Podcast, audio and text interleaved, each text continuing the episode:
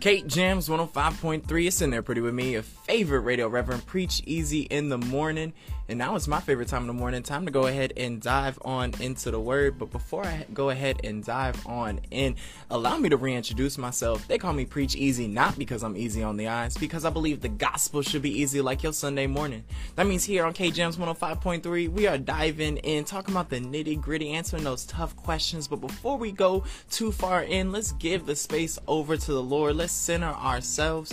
And so let's grab up, you know, those problems, those issues, those challenges that we've been carrying with us for the past week, the past month, for however long. And let's go give them over to the Lord now. Let's just exhale and give those challenges, issues, whatever problems we've been carrying with us, let's just give them on over to the Lord now. Just go ahead and just exhale them out. Just. And now that we got an open space for Lord to move and groove, let's breathe in the blessings, the promises, the good news, the gospel that God has for us in the next week, the next month. Lord, if you're willing and you're able, Lord, we'll take it the next 30 minutes, next 30 seconds. Let's just breathe in all that God has for us. Let's just breathe in on in now. Just And now that we allowed the Lord to move in the groove through us, let me reintroduce myself. They call me Preach Easy, not because I'm easy on the eyes, because I believe the gospel should be easy like your Sunday morning. That means here on KJams 105.3, we diving into the nitty gritty, you know, answering the questions that you ask yourself in the middle of the night, like, who am I? What is my purpose? Why did God make me? Well, I believe all the answers to those questions are real easy because they start with you. But see, the journey, getting there, that's where it gets tough. That's where it gets difficult. And that's where I come in. As your favorite radio reverend, as the most poppin' podcast pope. Oh, yes, I'm on all streaming platforms. So that means all you got to do is type in Preach Easy. You can look it up on Spotify. You can look it up on Apple Podcasts. Heck, you can even type it in on Google. You just type in Preach Easy. That's P R E A C H. Put a little space in between E.Z is just that simple, and you're not going to want to miss that out because not only are we answering those tough nitty gritty questions, but we are also in the middle of our starting seven series. We're on day number five. So if you're the type of person where you hate missing out on series, you hate being in the middle of something and not knowing what's going on or understanding, don't worry. I'm the exact same way, and that's what I'm here for. See, you just go ahead and you type in Preach Easy, and you can tune in to the entire starting seven series because we've been diving in and getting serious about Genesis, the first seven days of creation. We started with day number one, moving all the way to day number five, and here we are. We're almost through the series. I know everybody be loving the series, and so I'm happy to give it to you. And I've been enjoying the starting seven series. But today, with day number five, we have to deal with something serious. Today, for day number five, we are dealing with the need to know the need to know with day number five. So, without further ado, let's just dive into day number five of Genesis chapter 1, verse 20. And it begins real simple. And God said, Let the water teem with living creatures, and let birds fly above the earth across the vault of the sky.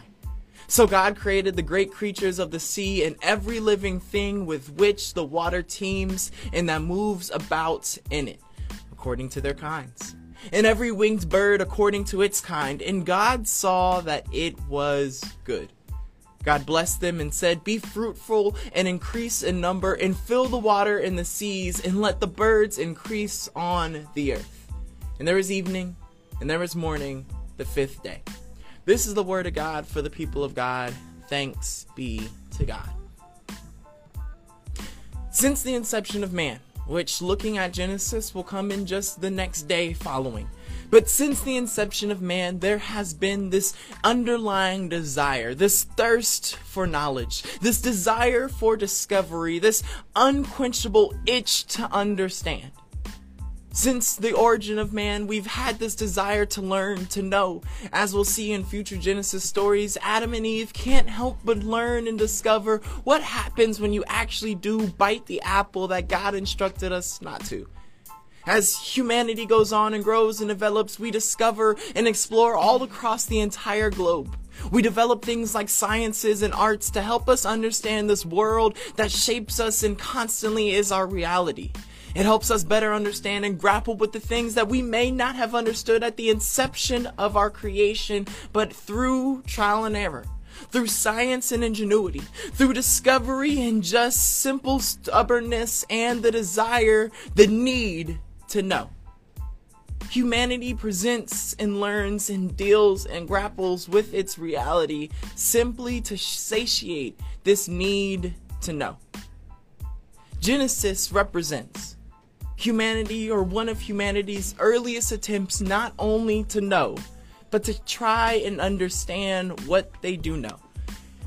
To not just grapple with these realities and accept that things are the way they are. But if you've ever been around humans for a long period of time, we have this innate trick or this weird little quirk where we do, where we always try and personify something. We always try to relate to something grander. Some things simply cannot be what they are, and we try and find reason behind it.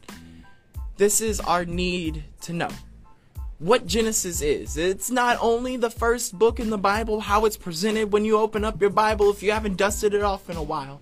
Even though it's not the first written book in the uh, Hebrew culture, even though it's not even the first story, it is f- supposed to be understood as the first story ever told.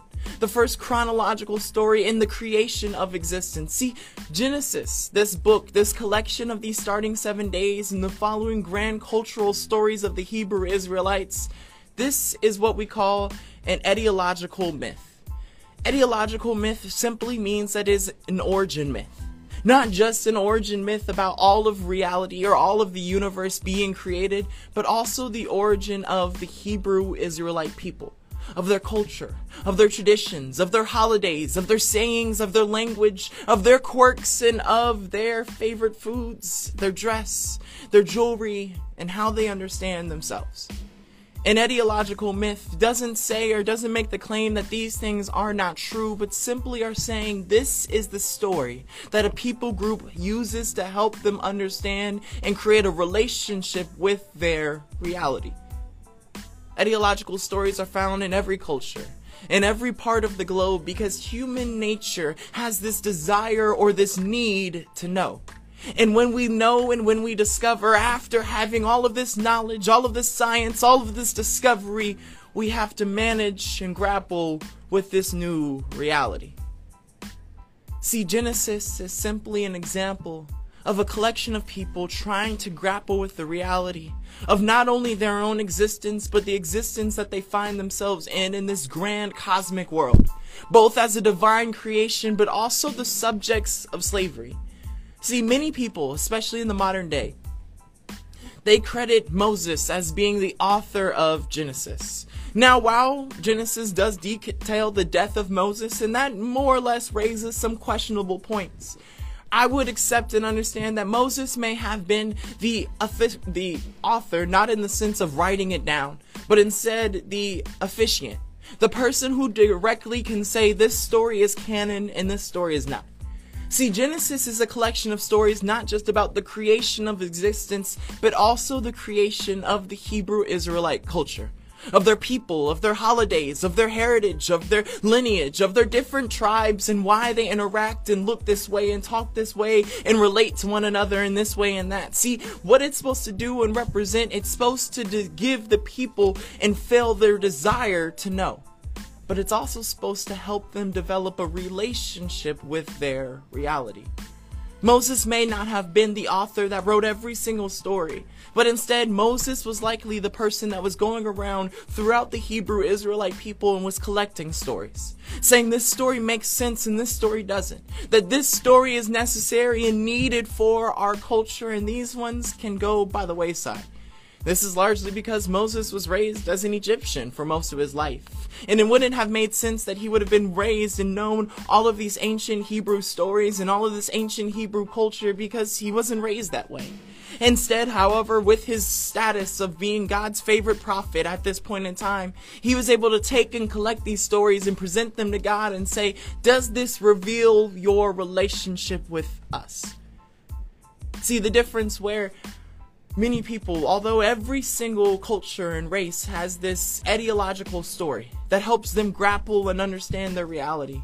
One of the beautiful things that's revealed in Genesis is how the relationship with reality is different. Whereas in other religions, especially at that point in time, many of their deities, their divines, were extremely personified. They had faces and bodies and genital parts and interacted with humans in very um, mundane ways, oftentimes. Especially in Greco Roman culture and religion. See, their gods and divines were meant to represent realities. They were supposed to represent the sun or represent the sky or be a representative for the earth, but instead, none of them were the true creation, the true source, the higher power that was. And so, what many humans did at this point in time is by developing this different type of relationship where we gave the power away that was supposed to be given to us. See, when we look at Genesis, these things like the sun, the sky, these things that we have to understand is that we have a desire to know and develop a relationship with our reality with. When it comes to darkness and light, the moon and the stars, the earth, the birds in the sky, and the fish in the sea. Oftentimes, in other religions or other spiritualities, they would give power away to these beings, making them higher and taking away the very power that God gave to us. At one point in time, things like thunderstorms and tornadoes, things like great oceans or snowstorms, would seem like an entire acts of God that would we would be unable to oppose simply because they embodied a grander spirit. But what's shown in Genesis, what's shown in the Hebrew Israelite religion that we've all taken and followed as Christ followers, that eventually inspired this Hebrew Israelite that looked at everyone, that looked at women, prostitutes, poor folk, sick folk, people who just didn't have opportunities, and looked at every last one of them and said, You're worth saving. The religion that inspired that man, that Jesus, started simply with this creation, this etiological story, where instead of placing all of these other realities above humanity, God decided to give creation, each portion of creation, its own space and its own time. What Genesis reveals, it's not only the origin story for how all of creation was created, but it also is the origin story that gives proof that gives benefit to the power of humanity. We don't have to be beneath these things like the sky and the earth. We don't have to be subject to the things of reality and simply grapple with them back and forth. What God does in this Genesis creation story, by giving each part of creation its own day, its own time, its own focus, is God is giving each of them the power, not above one another, but simply amongst each other.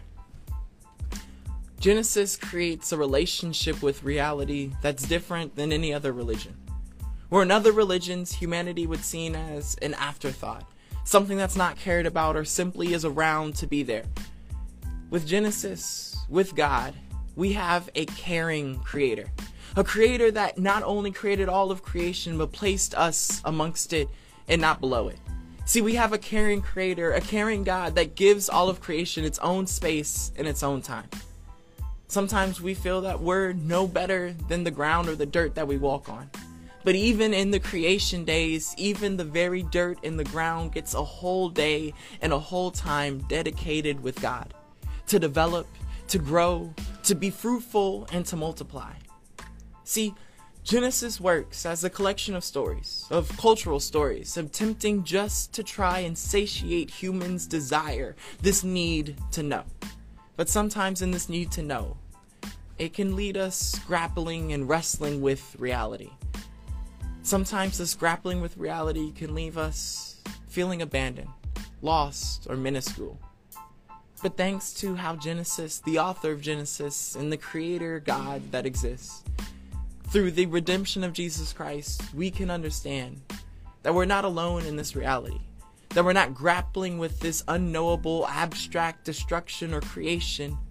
Instead, we're being loved and cared for by a creator that thought of us way before we were in our mother's womb. That cares about us even in the midst of our toughest times. Even when we can't stand ourselves, here is this creator God, creator of the entire cosmos, still looking at you, saying you're worth saving. The need to know can fill us with this desire, this lust to understand.